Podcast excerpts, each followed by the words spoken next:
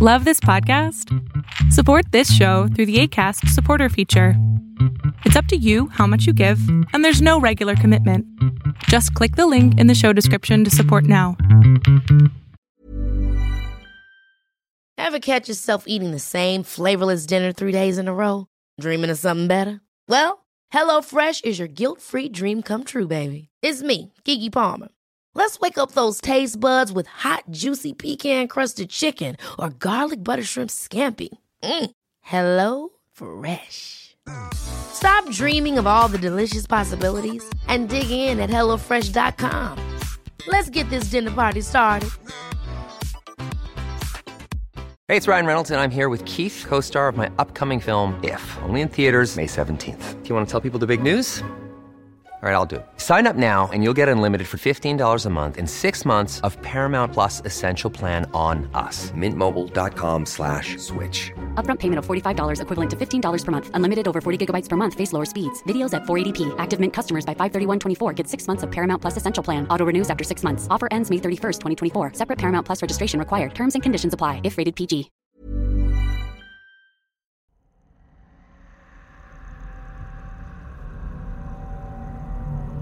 You're about to enter into a new world of knowledge, curiosities, and high strangeness. This is a podcast of Straight Up Strange Productions.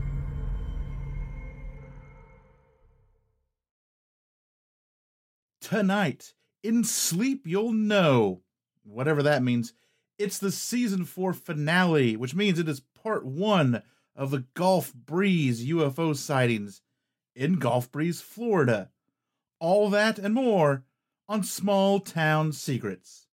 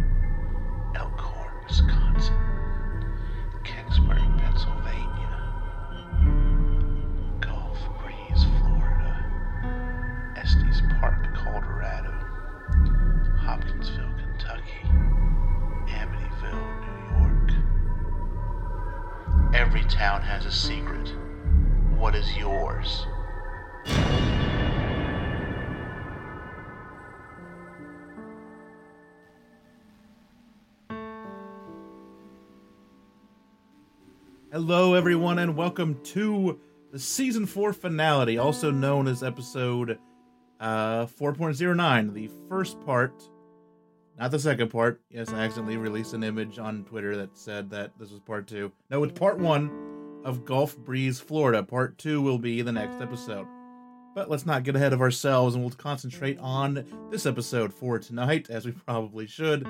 Um, just a few notes ones that probably won't matter to anyone but me, but uh the office, the studio has a door now. Uh for not everyone knows this. I know I've talked about it before and I know I've put on Twitter. Uh didn't have a door. So this office used to be a porch and then it was enclosed and like the big heavy like storm door was taken off and just became a doorway. But but I usually since then I've been using like just a moving blanket that I've folded in half and then hung on the door, which is still amusing, by the way. But that combined with the door now makes it a very quiet, nice, quiet recording space. Um, it might actually be quiet enough that I may not have to record super late at night on the weekends anymore, and I can record while everyone else is putts around the house and uh, not disturb anybody. So we'll see how that goes down the road. Won't like I said, won't affect anybody but me. But hopefully, maybe the show, the show sounds a little bit different maybe a little deader, not as quite as reverby as it normally does, but we'll see. Uh, I'm digging it, and uh, yeah, adore, very exciting.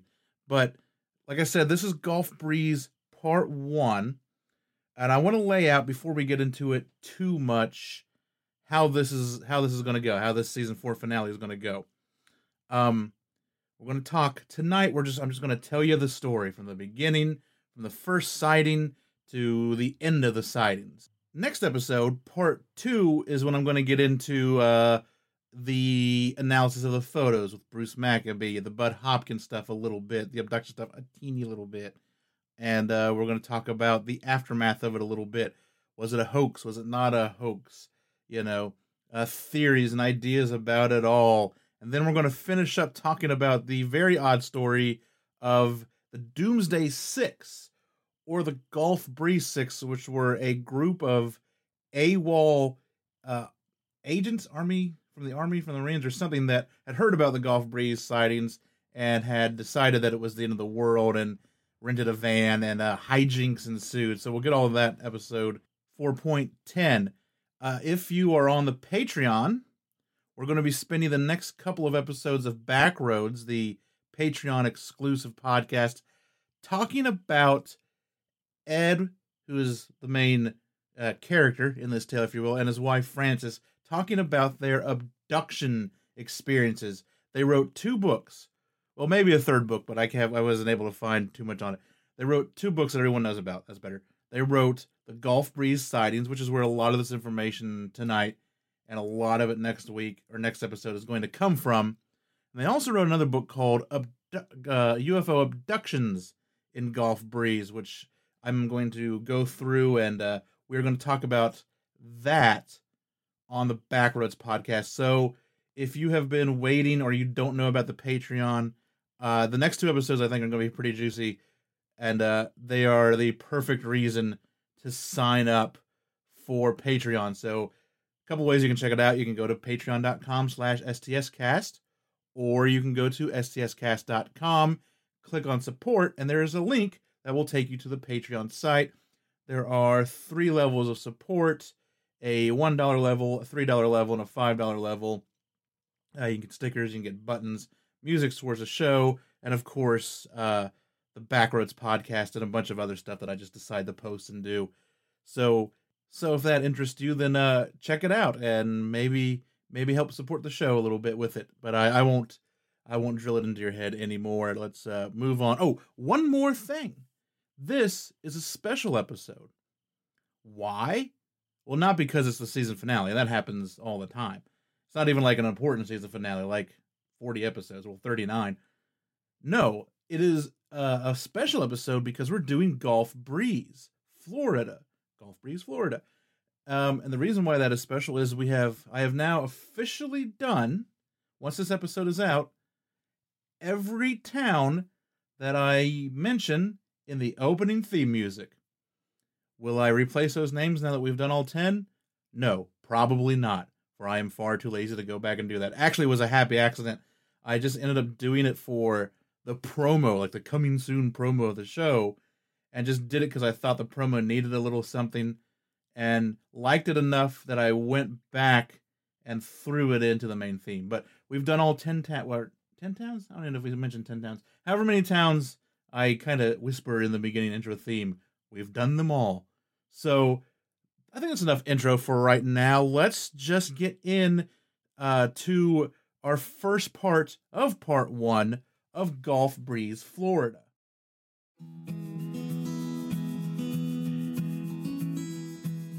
Hello, friends. My name is Michael Patrick, and I'm the host of the Monsters and Friends podcast.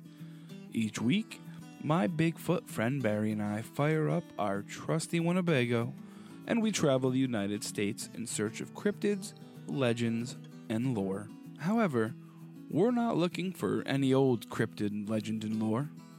We want to introduce you to some of the monsters of the world that don't get the same spotlight as Barry's cousin Bigfoot.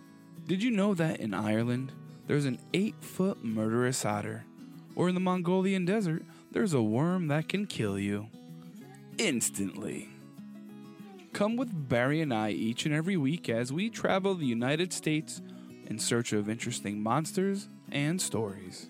Once we find them, we usually find a good spot to camp, sit around the campfire, sip on warm cider, and chat about life, or sometimes butterflies. We'd love for you to join us each and every week and learn about the amazing things and stories that we discover. You can find the Monsters and Friends podcast on iTunes, Spotify, Stitcher, or wherever you get your podcasts. Thanks so much for listening, and we'll chat again real soon. The little town of Gulf Breeze rests in the far north of Florida, in the Panhandle. The town of 7,000 or so is a quite affluent community. Today, most people stop by Gulf Breeze to enjoy the Gulf Breeze Zoo. But for four months or so at the end of 1987 and into the beginning of 1988, UFO fever gripped the whole town.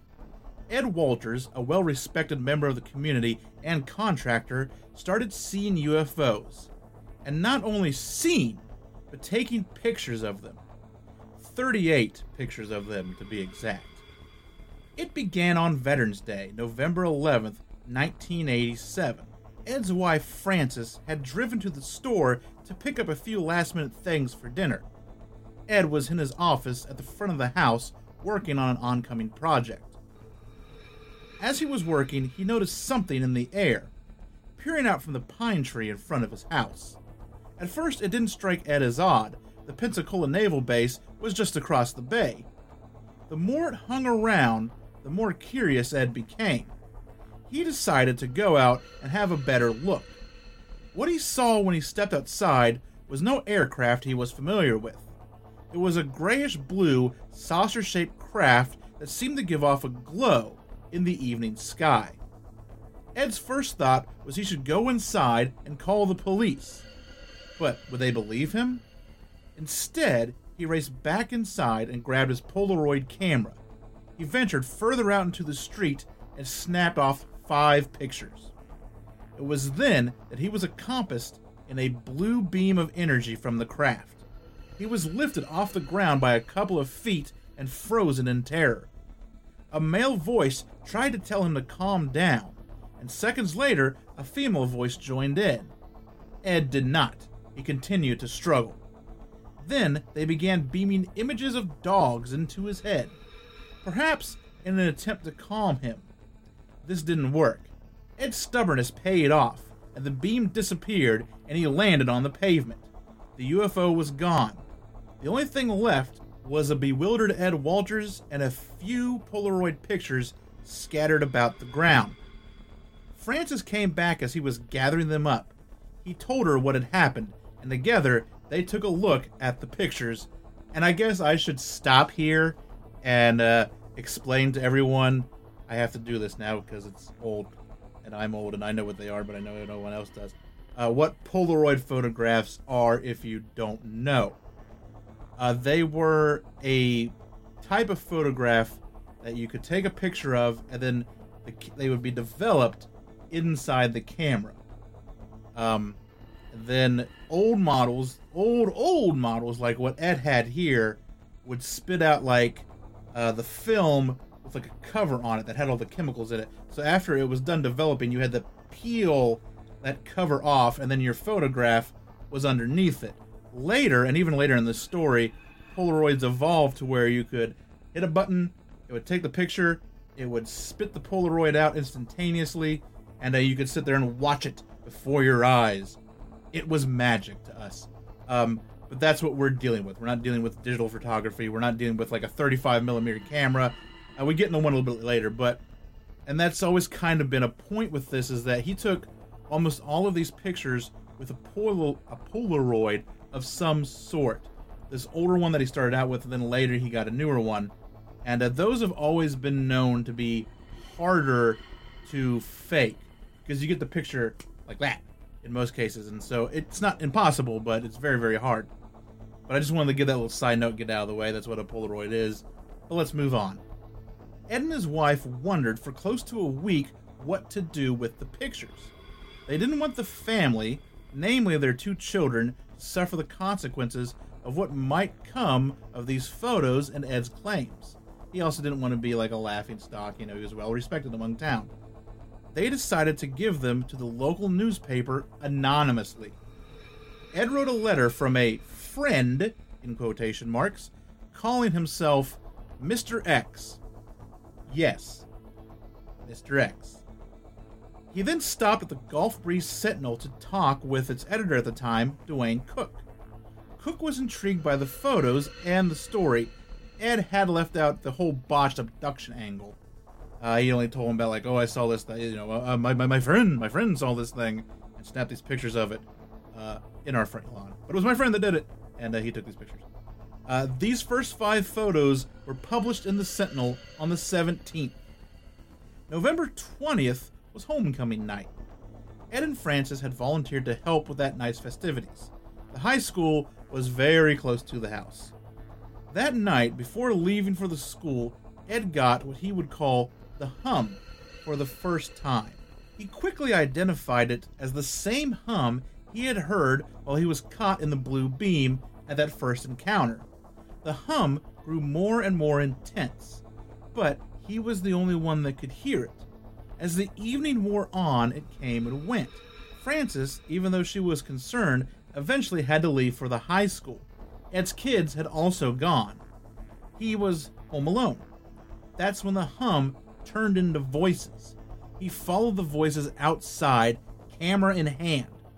Outside, he saw a craft coming down from the sky. As it lowered, a voice, a male voice, told him to calm down and step forward. Ed did not comply. He raised his camera. The voice replied, Don't do that. And then a female voice said, Please don't do that. Then, strangely, a third voice spoke up in Spanish. Los fotos son prohibito, the voice said. The female voice then continued, You can't expose them. They won't hurt you. Just a few tests. That's all. Once again, Ed refused and snapped another picture. The UFO came closer and became much brighter. They asked him to come aboard. Ed would not and asked what gave them the right to do what they were doing. The male voice replied, We have the right. Ed took another picture. They once again started flashing images in Ed's head, this time of naked women. Uh, and probably some way to uh, subdue him, many would claim. Uh, but this, of course, didn't work. We will come for you, the male voice replied. As the UFO flew off, Ed took another picture. So, they talk rather cryptically like this when they do talk to him. You know, like, the whole we have the right thing. What do they mean by that? Are they talking about back in the 40s when allegedly Eisenhower and the government signed this treaty to, with uh, the aliens to allow them to abduct so many people a year and all of this? Or are they talking about something completely different that we just can't quite understand? And then when she says, you know, we, you can't expose them, they won't hurt you. Like, who is who is this other voice talking about? Like, the more I get into this, and the more I like look about what the aliens supposedly said, it's almost as like there's a group of aliens trying to nab him, and there's a group of aliens trying to protect him. You know, then I almost wonder like, is is the other female voice talking about like, don't expose the film, just throw it away? You know, I don't know, but the very cryptic stuff. We'll get into some more things that they say later on. By the end of November, word about UFOs was getting around Gulf Breeze, and it wasn't just Ed Walters who had seen things.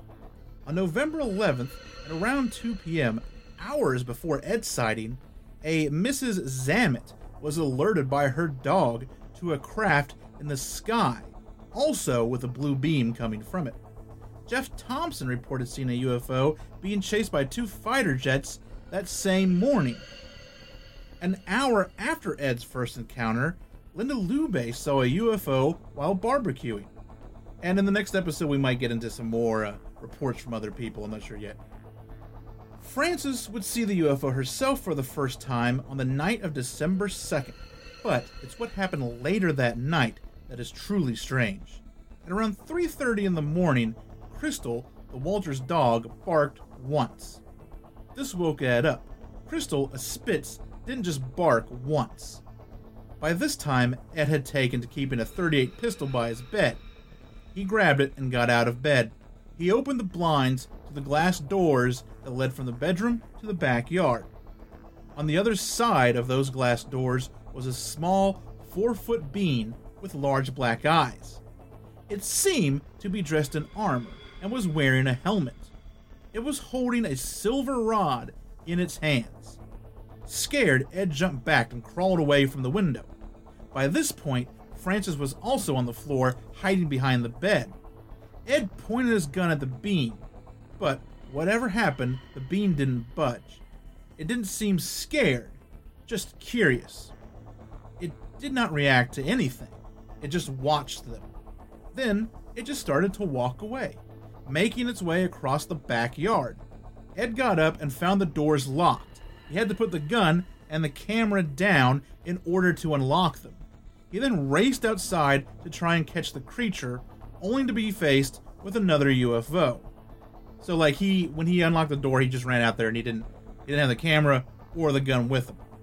Once again, the blue beam shot down. It got Ed by the leg and attempted to lift him up, but was unsuccessful. It gave up and started pulling back from the house into the empty lot behind Ed's property. He raced back inside and grabbed the camera. He took picture number 11, and in the photo, a blue beam can be seen shooting down into the field, perhaps picking up the tiny beam.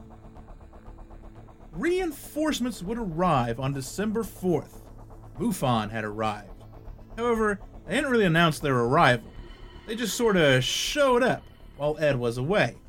Frances watched as three strange men poked around the street and even in her front yard, taking measurements and photos. They were trying to suss out which house the first five photos had been taken from. They would later go on and properly meet up with Ed. Don Ware, Charles Flanagan, and Gary Watson were indeed from MUFON, and they had volunteered to come to Florida and investigate Ed's sightings. Ed's next sighting was short, but had two important elements. This was the first time he had seen a much larger craft. He was in awe of the largest ship, but still managed to get a photo. He also heard the voices again. This time, they addressed him as Zehaas. He didn't know what it meant, but it sounded like some sort of pet name or a nickname for him. Later, he would kind of come to the conclusion while talking with somebody else that uh, Zehaas was very similar to the Spanish word for eyebrows, and Ed was kind of known for having uh, uh, bushy eyebrows. So, as far as he could tell, that was the best answer that anyone had come up with for the name, or it might just have been an alien name. Who knows, really? The next sighting on December 16th left some evidence behind. According to Ed, the craft was low and close to the house. Suddenly, it started to smoke and burbled out some sort of clear liquid. Ed was able to retrieve a container and get some of that liquid. It looked just like water, but seemed to boil for a long time after it was retrieved, and I will get more into it on the second episode. We'll talk about the analysis of this strange liquid. On December 28th, Ed was able to capture video of one of the craft. In many cases, the arrival of one of these UFOs would be announced by the hum. This happened so much that Ed was beginning to wonder if somehow he had gotten the hum after that first incident on Veterans Day, and he was not supposed to have it. Were these beings somehow trying to retrieve it? All of that being said, this sighting was different. There was no hum, just a bright flash of light that seemed to light up the entire bedroom. Frances mentioned calling the police, and after she said that, the craft was suddenly gone, only to come back minutes later. It was almost as if the beings inside the ship were trying to show them that if they brought the police into this, that they could just blink out at a moment's notice. Ed went for his camera, but found it had no more film. Instead, he grabbed his video camera and loaded a fresh battery and a new cassette. He captured 1 minute and 38 seconds of video of the UFO hovering over the backyard and then slowly backing away and then blinking out of sight. Uh, but here's the thing uh, I've never seen this video. I don't think a lot of people have seen this video. It's not the first time that video is going to show up. Um, I would love to find it, but I just don't think it's on the internet. Um, it would be it would be way better than, than the photos. Video evidence, I think, is always a little bit more compelling than photographic evidence. But if anyone knows where I can get a hold of it, uh, I would like to see it. I know there was a documentary. I don't bring it up in this episode, you know, my notes, but they had, they he had agreed to do this docu local documentary for a long time, but I don't even think it ever came to fruition. So I don't know. Maybe that's where I should start. See if I could dig up that somewhere. But maybe somebody knows. Somebody out there knows. After getting the videotape, he didn't have another encounter for almost 14 days. Not until January 12th of 1988. So now we're into the next year. This time, Ed was not at home, was at a build site. He had returned there in the evening to double check on a few things. The sun was setting on his way back down County Road 191B between Walton, Florida and Gulf Breeze, Florida. As he drove around a curve, he was hit with another bright light. This light was much like the blue beam, only white and much more intense. Ed tried to keep focus on the road, but found it difficult with the light. Then his arms and hands went completely numb. He found it difficult to drive with numb hands. He had to keep an eye on what they were doing and keep an eye on what the truck was doing at the same time. Ed attempted to make a U turn so he could escape in the other direction. That didn't work, and he ended up on the side of the road with the now ominous UFO hovering over the road in front of him, some 200 feet in front of him. Ed got out of the truck and went for the shotgun he kept behind the seat. He was able to grab the gun if he kept his eyes on what his hands were doing. Remember, he still has numb hands. After grabbing the shotgun, he went back for his trusty camera and was able to shoot photo 19. And this is, I think, probably the most famous photo. Uh, it's the photo I use for the episode tile. I think I'll have it in the show notes too. But it's the, I mean, you'll find it if you do a, a very simple Google search. It is a picture of the craft on a, you know, just barren country road, just not even that far off the ground. It's a very, very nice picture of UFO. He tried to take another, but noticed the craft coming closer to him and to the truck. Ed, with his camera in one hand and shotgun in the other, scrambled underneath the truck. It was at this moment that he heard the voice. You are in danger. We will not harm you. Come forward, it said. So, see, once again, they're saying, You're not in danger. We're not the danger. Come here. Like, it's almost like we're trying to save you from whatever these other things are. Ed didn't budge from his position from underneath the truck. It was at this moment that five blue beams, one after the other, shot onto the road, each one transplanting a small creature. They were very much like the being he and Frances had seen that night in their backyard. They all had silver rods in their hands and slowly started marching towards him. With every bit of energy he could muster, Ed made a break for the truck cab, started it, backed it up across the road, and hauled ass in the other direction. And uh, he didn't get a picture of those, but man, if he would have, it would have been quite the awesome picture, I think. But that is kind of where things start to get uh, a little hairy, and I think it's probably the last time that Ed is also kind of by himself in a way. Every other kind of encounter, for the most part, from here on out, he's with somebody. So Ed is not the only person that has seen this stuff.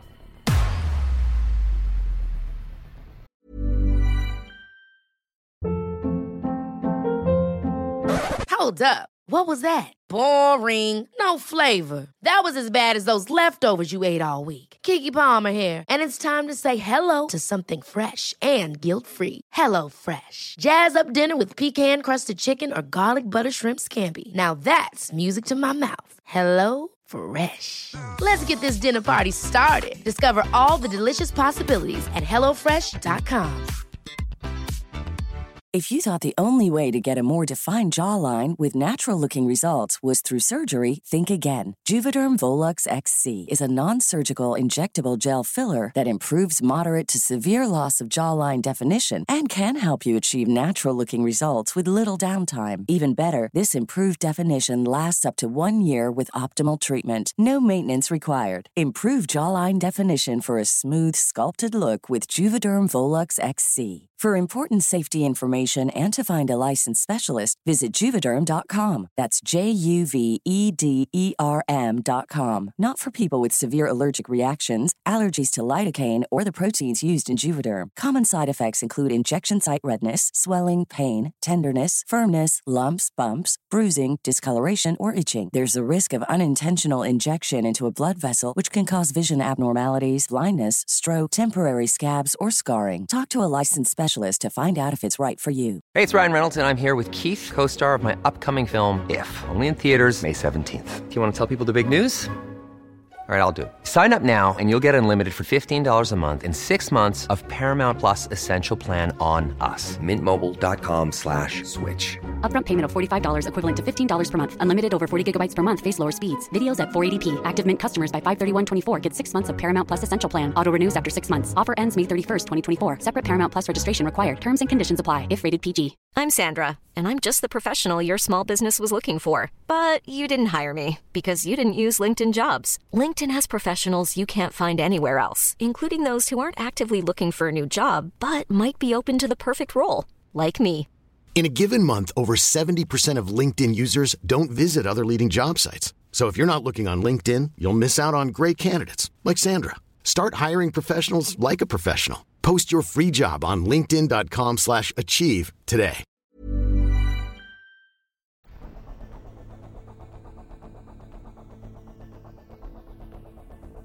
By this time, the three men from MUFON had started surveillance on Ed's home. Ed and the men had even started communicating by walkie talkie. On the night of January 21st, the hum returned. At around 10:30 that night, Ed was walking down to a nearby parking lot where MUFON had set up shop to give Bob Reed something he wanted to give Don Ware. And I'm not sure what that is. I'm assuming it was the substance from the the UFO, the clear stuff, but I'm not I'm not 100% sure about that. But as he was walking, the hum began. He told Bob to get his camera ready and the UFO was on its way. Sadly, Bob would never see or capture the UFO on his video camera. At the time the UFO showed itself, Bob had become confused by a low flying plane. Bob insisted that this is what Ed was seeing, but Ed was looking off in a different direction as Bob watched the plane from another. So basically, what happened is Ed sees the UFO, I think from like the north or something, and Bob sees this plane coming in from the south, and Bob's just looking in the wrong direction the entire time. So sadly to say, it was a disappointing encounter. The next sighting on January 24th is very interesting because he was with newspaper editor Duane Cook. That night, Cook was actually going to drive out to a secluded field to do some UFO watching of his own, but he was interrupted by Ed Walters showing up to the paper. The hum was back, and Ed desperately needed someone else to try and capture it with him, but all the MUFON guys were MIA. Because of this, Ed thought Cook could uh, be his next prime candidate. Duane was game, and together they went UFO hunting. Ed was somewhat able to use the hum as a sort of tracking device. He could feel a pull toward the UFO. As he drove, the hum increased, and once again he heard a voice. In sleep, you know, was all it said. Ed continued to drive, and the hum continued to increase. Ed started to feel like his face and eyes were being pulled in different directions. He repeatedly asked Duane if his face and eyes were moving, to which Duane assured him that he was fine. They eventually pulled off the highway and onto a side road. Ed stopped the truck and got out, ready to confront the UFO. He had a feeling they wanted the hum back, and he was ready to give it back to them. And Duane started filming uh, with the video camera, with Ed's video camera. Duane didn't uh, catch the UFO on video, he had stopped filming by the time it uh, showed up. Sadly, but he did get he did get Ed, you know, running out to the road yelling at the thing and all that stuff. Once again, video I have never seen and can't track down. But even though there wasn't anything on video, Ed was able to snap another picture. Duane Cook saw it all. He saw Ed take the picture, and even he himself pulled the film from the Polaroid. So he, you know, he peeled the thing back, and he was the one that actually did it. So we have like a material witness, if you will, not only someone who saw it, but someone who was, you know, there and experienced it and helped out a little bit. And so the whole uh, in sleep you know thing, the best that Ed and Francine, they talked about it a couple of times, could figure was Ed, as far back as he can kind of remember, ever since he was an adult, was able to uh, fall asleep very quickly by imagining a dark cloud enveloping his body from his toes up to his head, and then he'd fall asleep. Which really, I mean, it's a relaxation technique. It sounds very meditative. Um, so I think he was just kind of doing meditative practices without realizing it. But then, other than over, other than that, he found that he could uh, conjure what he called sleep words. If he had like an issue that he had to work out or a problem he had to solve, right before he went off to sleep, he could he could uh, say a couple of sleep words about his issue, his problem, and in the next morning he would have dreamt a, a solution to it. And he kind of came to the conclusion that he could use this technique somehow to uh, glean answers from these encounters. And what possibly might have been happening that they weren't aware of. We'll get into that some more probably in the more abduction stuff. But that's what the whole in sleep you know means, at least as far as Ed and Frances could work out. Frances had her own encounter on February 7th. She was outside in the backyard when a UFO showed itself. Frightened, she started to race back to the house. Ed was able to capture a photo of Frances just as she made it into the back doors, with what appears to be a blue beam landing right beside her. And no one really talks about this picture a lot. I think it's one of the more uh, intriguing pictures. I did find it online. There's a lot of pictures in the book. You'll find most of them online. Not all of them, but most of them. And the books are out of print, but if you find them, you can probably get a pretty good deal on them. But uh, this picture I found online, like I said. I will post it so everyone can see it. There is this kind of weird blue beam right beside her, and uh, it's either an, a blue beam from an alien craft or the camera strap. I don't know. It would have been nice to. Maybe I should dig up. I need to dig up a picture of what Polaroid camera he was using at the time to see if, like, the camera strap could even have gotten into the frame, could have gotten into the viewfinder. But we'll have to see. Uh, I'll get back to you on that one. After that encounter, Ed was given a special camera by MUFON. The camera was called the uh, Nimslo 3D camera, and it was pretty much tamper proof. It had four lenses which were glued into the body of the camera. It took four shots at the same time. This way, there were four original negatives to work from instead of one. So they could keep one and they could send the other three off to whatever labs they wanted to have analysis and everyone gets a little piece of it. The camera was sealed to prevent tampering. There was even a control shot already on the film to prevent the camera being reloaded with new film. So I, I'm not sure like what that meant. Um, in the book, he talks about how like if if someone did try to put other film in it, the the holes in the film wouldn't match up. But to me, it just seems like a thing where if they opened that camera up and they were like, "Hey, the control picture's not on this film," that means someone put different film in here. That could be a, a nice little deterrent as well. This put a little pressure on Ed to get pictures with the camera. On one hand, it would prove his case. On the other, what if the aliens had decided to stop showing up? Ed had gone on this whole time wishing the UFOs to be gone, but now he needed them to stick around he would get his chance on February 26th. Many residents of Gulf Breeze had started going to a park near Santa Rosa Sound. and I'm not sure which park it is. Like if you look up Santa Rosa Sound, it's just all little parks and places like that. So it somewhere around there, somewhere on the beach. Uh, but they were going there to try and capture their own UFO photos, and so of course, Ed and Frances decided to go check it out themselves. That night, in a secluded part of the park around 9 p.m., Frances herself spotted multiple craft flying through the air. And Ed took his MUFON camera and just started snapping picture after picture. And those pictures aren't like as great as the other ones, but they are there. There are some strange lights in the sky. Uh, it looks to be like two craft hovering through the air. And uh, they, I mean, they were taken with the special tamper-proof camera. The camera would later be sent to MUFON to be opened and had the had the film developed on camera. So like, uh, like an independent body, like Ed gave it to MUFON, and MUFON opened it, and they videotaped the whole process. So there could be, you know, no, and they had all this evidence that nothing was tampered with with this film. After Ed handed off the 3D camera to MUFON, he bought a new Polaroid 600 camera.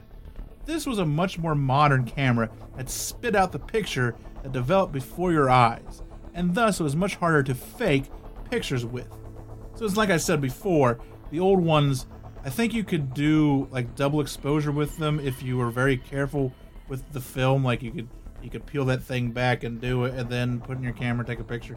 But this one, like all of the chemicals are within the film, and it pops it right out as soon as you press the trigger. So faking them is very hard. And by this point, Ed just wanted to make sure that he had the best tools that he could get a hold of to uh, to just to be able to discredit anyone that said that these pictures were faked. After the purchase, he got some interesting advice from famed physicist and UFO photo examiner Dr. Bruce Maccabee. We'll probably talk about a lot more, like I said, in the next episode. Maccabee had instructed Ed on how to build what he called a stereo camera, which we'll call the SRS from here on out. That's what Ed called it. I'm not sure what the R is for, or what the other S is for, really. But it essentially was he took Ed's new 600 Polaroid and another 600 that he borrowed from Duane Cook. He mounted them on a on a plank of wood at different angles and then attached attached that to a tripod. He then told Ed to set up a series of poles at 10 foot intervals away from the camera to help with distance and scale. By March, UFO spotting had become all the rage at the park. It had even become like a nightly occurrence with uh, Ed and Frances. They would go out there almost every night and try to grab some pictures. While walking through the park one night, Ed was called out by name by a group of UFO hunters. He had been recognized with his camera and all by a man he knew named Dick Smith. Dick called him over to the group to say hi. Ed could not put his finger on it, but there was something in Dick's voice that told Ed that he knew he was Mr. X. Even though nobody said it outright, Ed felt he had just been outed as the man who had started all of this. The next day, Ed got a phone call to his home that further cemented the fact that people had found out his secret identity. He got a call from a woman saying her name was Jane, and we always he always assumed, and I think everyone always assumes that that was not her real name. Jane had taken pictures of UFOs in Shoreline Park in the middle of Gulf Breeze in 1986. So this is like a small community park in the center of town. It's not the big sprawling park that is over by the beach. She had never said anything to her friends and family. She had just hidden the pictures away. The two talked about her encounter, and she agreed to send Ed some of her photos. And I think the last picture, the last couple of pictures in the Gulf Breeze Sightings book are Jane's pictures. And her pictures, they have very similar craft to what Ed had been seeing. Ed and Frances had made several visits to the park at the same spot to set up the stereo camera, and they tried to get photos with it, but they didn't have much luck. On May 1st, Frances had left to chaperone a band trip, and she would be gone for the next four days. That night, Ed kept fighting the urge to go and set up the SRS camera by himself. It finally got the better of him, and so at 11 p.m., he went out to Santa Rosa Sound and set it all up alone in his usual spot. There was a light drizzle that night, and he ended up taking a break in his van at around 12:30. Something must have broken in him that moment, and he was ready for it all to be over. He walked back to the picnic shelter where the SRS was set up and just started calling them out, saying things like, Here he is, and it's Zehaas, come and get me. Let's get this over with. Then, 110, they came. Two ships appeared before him. He was able to get a shot with the SRS before a flash of brilliant white light engulfed him. He woke up on the beach. The time was 2:25. He had an hour and 15 minutes of missing time. Ed had no memory of what had been done to him. He went home in a shattered emotional state, and with Frances gone, he didn't have anyone to talk to about it. He ended up calling Dr. Maccabee and telling him about the situation.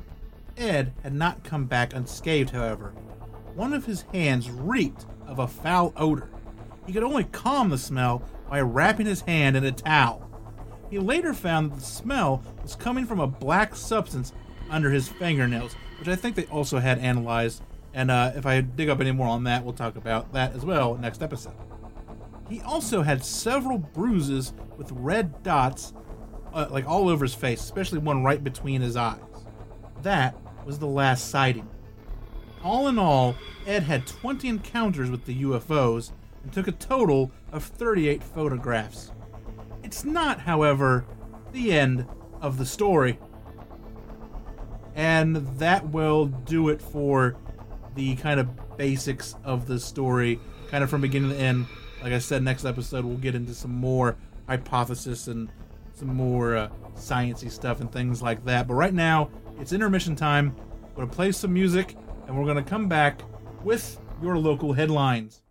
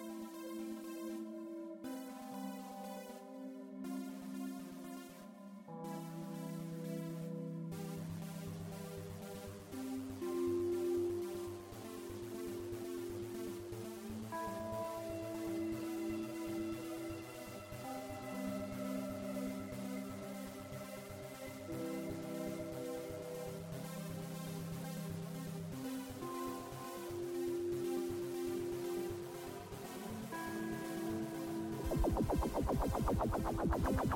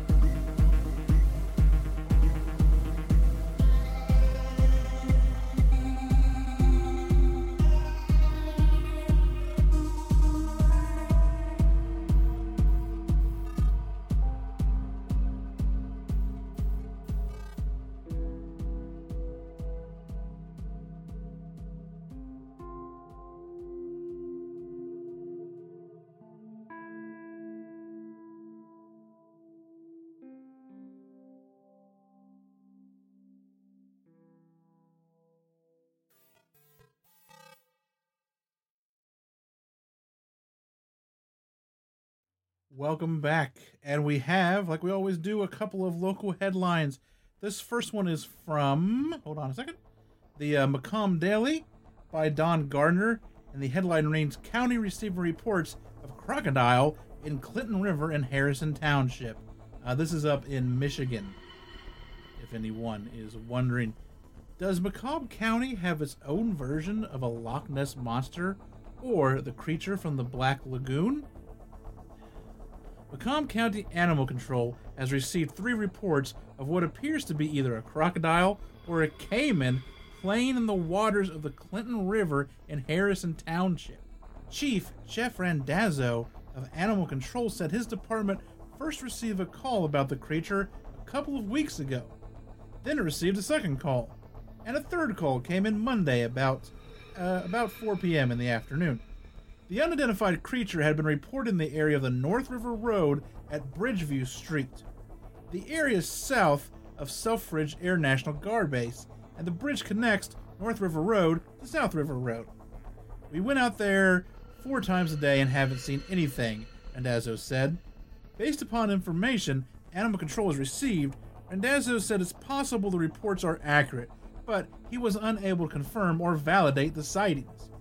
Randazzo said that the two that two of the callers said the creature was a crocodile, and the third said it was a caiman. Eyewitnesses said the animal was about three feet long. Both animals are cold-blooded and non-native to Michigan. No shit. As Randazzo said, the animals would need to bask in the sun to warm up and be active. He said his staff had gone up and down the river in that vicinity and hadn't seen anything. That area of the river is heavily populated with homes, and Randazzo said it was difficult to inspect all the Clinton Road riverbanks in the area without trespassing on private property. Randazzo said his department has also been monitoring Harrison Township neighborhood Facebook pages to gather more information and ask residents for any help finding the animal. He said if the animal does exist, it won't survive for much longer in Michigan's colder climate.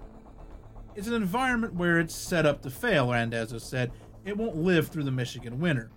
Randazzo said if the animal does exist, it was probably dumped in the river by an exotic pet owner who didn't want it or couldn't handle it anymore. He said it's just another example of why the purchase of exotic pets should be prohibited or at least limited. We're very intrigued by it, obviously. If it's confirmed that we have a problem, he said, that is a great opportunity for municipalities, states to develop stronger laws about not selling exotics.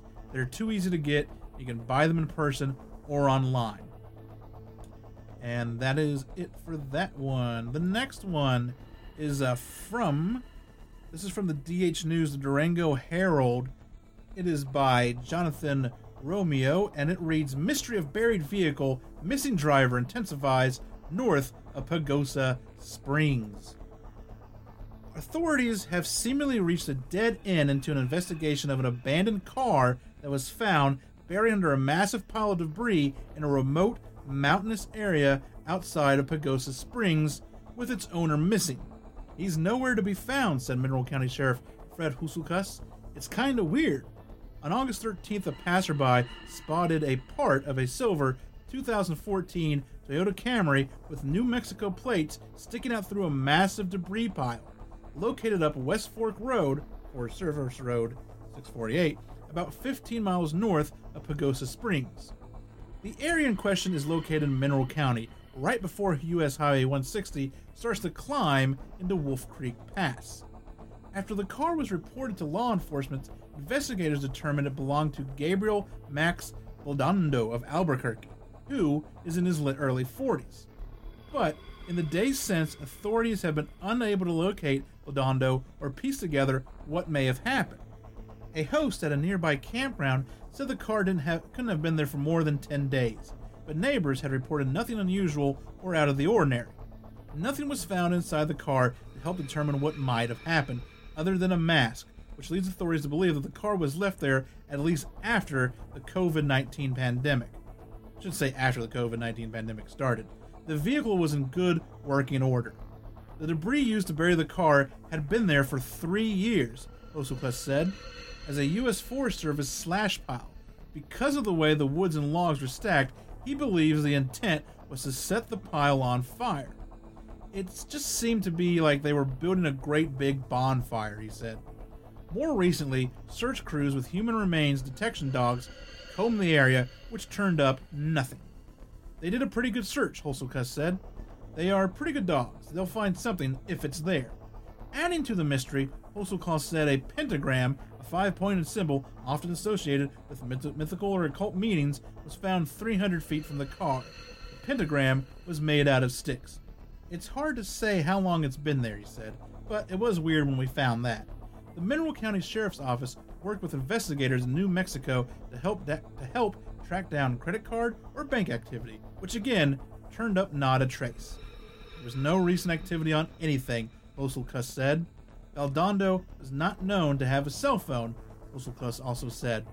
Investigators located Baldondo's family, but to make matters more complicated, Baldondo had become estranged from his family and hadn't spoken to them in years.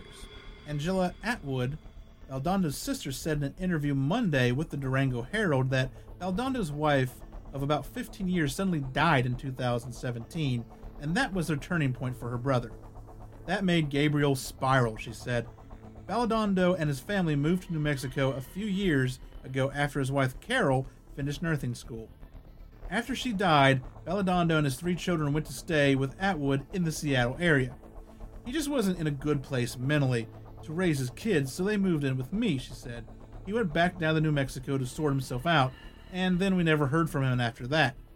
Atwood said her brother is quiet and introverted, never got caught up with the wrong crowd. She too is at a loss as to why he went missing. I just don't understand the car, she said. It's not a super he's not a super strong person. I don't know how he had buried it like that. That's not Gabriel. Hosselkus said it appears he had no connection to the Pagosa Springs area. There are no planned future searches of that area. Foul play is not suspected. Authorities in New Mexico will keep an eye on credit card and bank activity. I don't know what else to do, he said. The location in question has been a problem area for missing people, Hosselkus said. In September 2017, Matthew Johnson of Rico called 911 to say he was lost. His car was found parked at an overlook on the west side of Wolf Creek Pass, and a robust search effort turned up nothing. He remains missing to this day. And a year or so before, Hosselkus said a truck that went off of Wolf Creek Pass near the same overlook resulted in the death of the driver, but authorities have no reason to believe there was a passenger who was never located. Maybe if we find one, we'll find them all, Hosselkus said. That is, I think that's going to be, uh, we might keep an eye on that one. That is going to be a mystery. That's going to be like some missing 401 here, probably, next time that comes around. And our last one is from the Birmingham Mail.co.uk. Birmingham Live. So this is from England. The headline reads Pictured terrifying clown tormenting Kingsford neighborhood. And this is by Charlotte Regan. A Black Country street has been gripped by the fears of a clown after residents claim they are being terrorized by a bare chested motorist in full circus makeup. And police have been contacted by householders who say Bozo is in danger of making Cloverdale Crescent, Kingsford, a no go area. According to residents, officers are tracing the footsteps of the rogue big top entertainer. The bizarre spat of clown encounters is no laughing matter, say locals. They describe the confrontations as sinister. They have CCTV footage. On Thursday, the individual approached a young couple delivering leaflets. At first, they thought he was on his way to a children's party. Then, the red nosed individual stared out, and that's in quotation marks, the 19 year old woman before golfing in her face. Her companion told Black Country Live he laughed like a clown. The 20 year old added, He stared at my girlfriend for a minute or so and then started to laugh like a clown. At first, I just thought he was on his way to a children's party or something. I didn't see him that clearly. We tried to ignore him and carried on doing the leaflets. We tried to pay no attention to him, as if he, to see if he would stop. But as we got closer, he got in his car and opened his passenger door and asked me if I was someone he knew. When I said no, he started laughing more. It was a scary experience for both of us. I went out last night and spent half the time looking over my shoulder. The victim provided de- has provided a detailed description. He added he was about 5 feet 8 inches tall, he was wearing clown face paint, false clown teeth, no top on, and a black cap and joggers.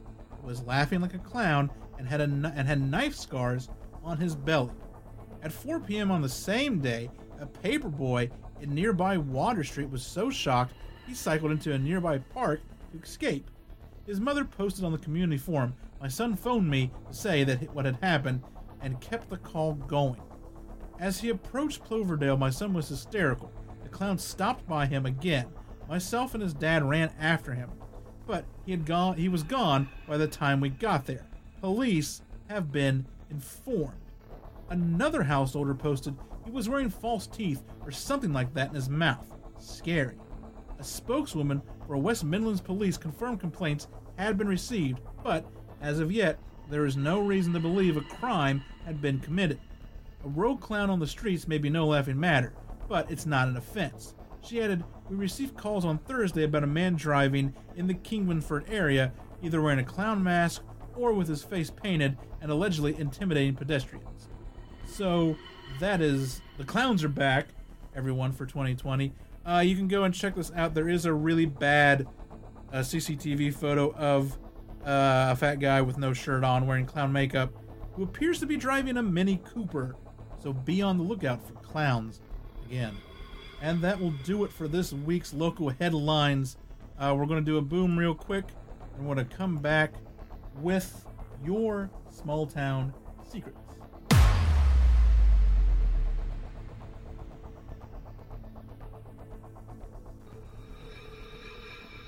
All right, and tonight we have the fourth and final installment of Cosmic Ray's uh, stories about, well, all of that Desert Center stuff and Blythe stuff.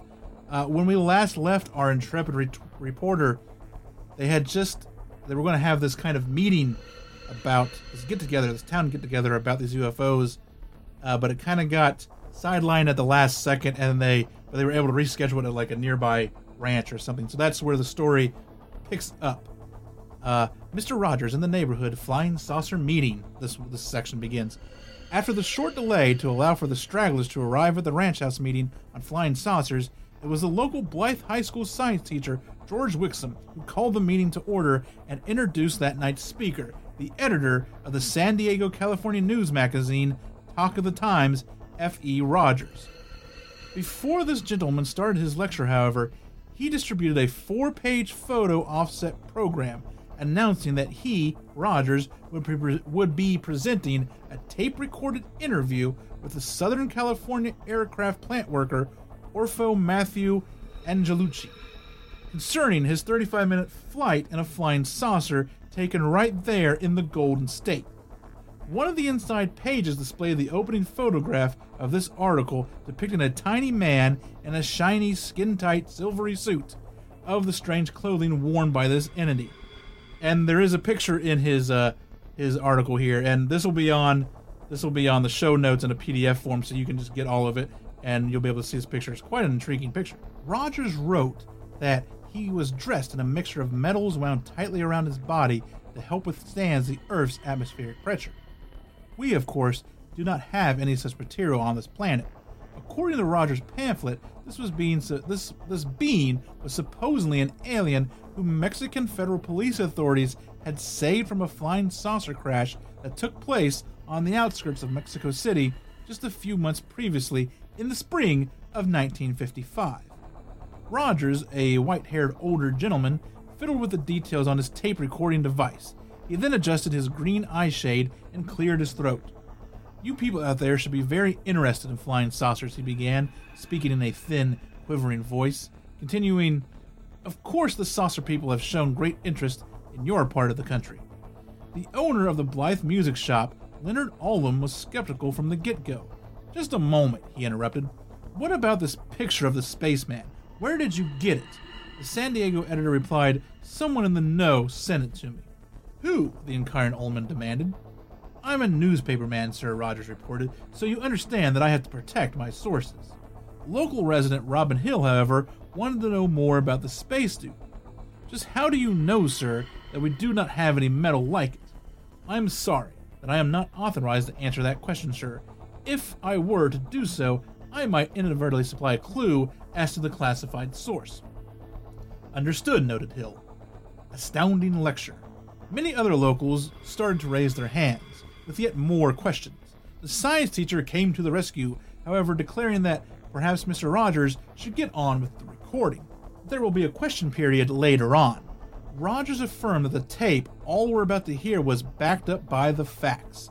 He pointed out that while Adamski's story was well written, it wasn't scientifically documented like Angelucci's was. Orfeo Matthew Angelucci was a Lockheed Aviation worker from Los Angeles and had at least some idea of the technical aspects of certain contemporary aircraft. He had a weighted opinion about the power and maneuvering characteristics of these flying saucers that largely remained enigmatic to the public at large. Rogers then flicked on the switch of his tape recorder, and for the next hour, the people of Southern California's saucer country enjoyed the opportunity of listening to Angelucci's expert testimony concerning flying saucers and his ideas of where they came from. The tape reel began to run. On May 23, 1952, declared Angelucci in his recorded testimony, a hazy, burgundy colored glow led me through a heavy Los Angeles traffic to a desolate spot outside the city where the glow was suddenly transformed into a green disk, only two and a half feet in diameter. The aircraft worker believed that the small disk was remote controlled, some kind of probe. I got the message from the disk, he said. He stated, adding that they, the intelligence behind the flying saucers, somehow informed me through the disk by mental telepathy that they would return to me on an urgent matter. Orfeo M. Angelucci, 1912 to 1993, was a frequent presenter at the Giant Rock Interplanetary Spacecraft Convention, Spacecraft Convention, held at Landers Field, California, about 17 miles north of the Yucca Valley, from the mid 50s to the late 70s. Angelucci claims to have contacted ethereal beings from the Confederation of Planets that took on the appearance of normal humans when operating on Earth. Orfeo rides in a flying saucer. As the tape recorder continued to play, the assembled Californians heard Orfeo's Angelucci's astounding account of his 35 minute ride aboard a flying saucer on the 27th of May, 1952. Just four days after his initial encounter with the drone, the aircraft mechanic said that the space people looked just like us in most outwardly visible aspects. They related to him how scientists in the Soviet Union were in the process of developing a more lethal type of atomic bomb, and when they achieved this objective, they would launch a first strike against the United States. He further declared that the Venusians and beings from other members from other member worlds in the Confederation of Planets were even then working behind the scenes in both the Iron Curtain and the United States to put a stop to this perilous trend, thereby averting World War III.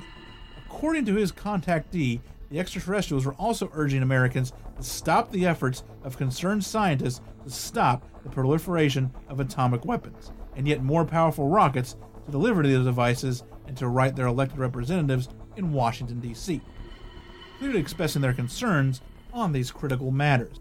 They also gave Angelucci revelatory verses from the Old Testament book of Isaiah to back up their words of warning.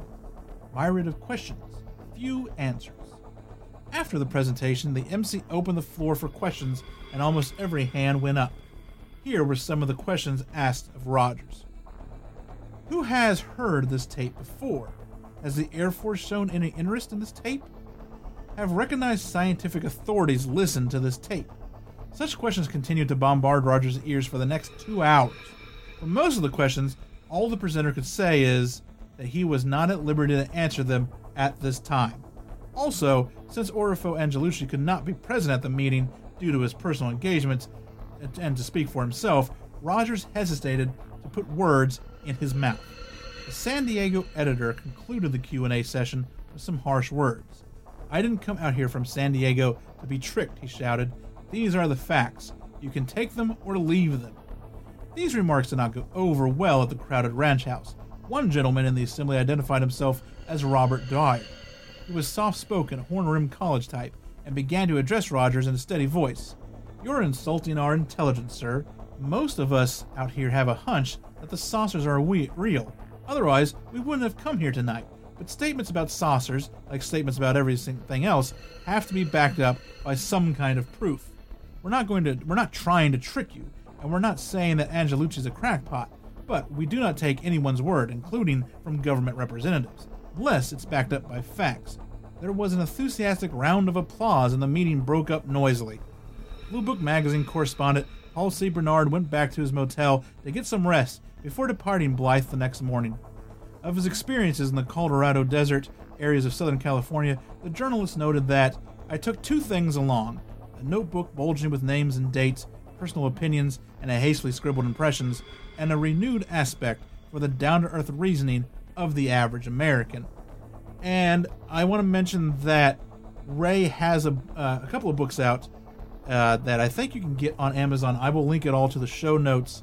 He mentions here in his in his uh, second book, the Venus Risings of the Venus Rising series, Final Countdown, Raucous to Venus. Venus can't say Venus tonight for some reason.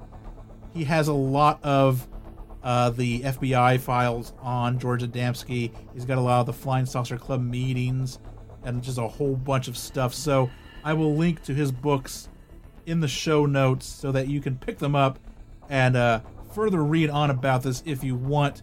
But I would like once again to thank Cosmic Ray here for really what four parts. So the last four episodes, he has been able to uh, share with us a massive uh, small town secret. So thank you once again, Cosmic Ray, and uh, check out his books. All it's said, I will leave a link most definitely for that. But I think that's going to wrap it up on everything for tonight. So we're at the end of another episode, and I would like to thank everyone for listening and continuing to listen. Uh, if you yourself have a small town secret to share, a UFO report, a Bigfoot sighting, uh, some local folklore, some weird history, some true crime stuff, anything really, then you can get it to me in many, many ways. Uh, first, the best way to do it is to go to stscast.com, scroll down to the bottom of the page, the main page there. There is a email form that you can send me your experience with. Uh, while you're there, check out all the show notes, sources, pictures. That's all in there. Uh, ways you can support the show with merch and Patreon and all of that good stuff. Uh, and then more links. Uh, social media is on there. Uh, you can also use social media to get me your experiences if you would like. I am most active on Twitter. That is at STScast. Uh, Facebook is also at STScast. And Instagram is at STScast.gram. Now let's see what else. Oh, I haven't said this in a while, but please, if you get a chance, please rate and review the show on your podcatcher of choice, uh, especially if it's iTunes. That's the big one, like I said. And if you can, just tell a friend. I say this almost every episode that if everyone out there can get one more person to listen to the show, then the audience automatically doubles. Uh, so, once again, thanks for listening. I will catch everyone uh, in a couple of weeks. Unless you're a Patreon, then I will catch you next weekend for STS Backroads. Uh, but remember, every town has a secret. What is yours?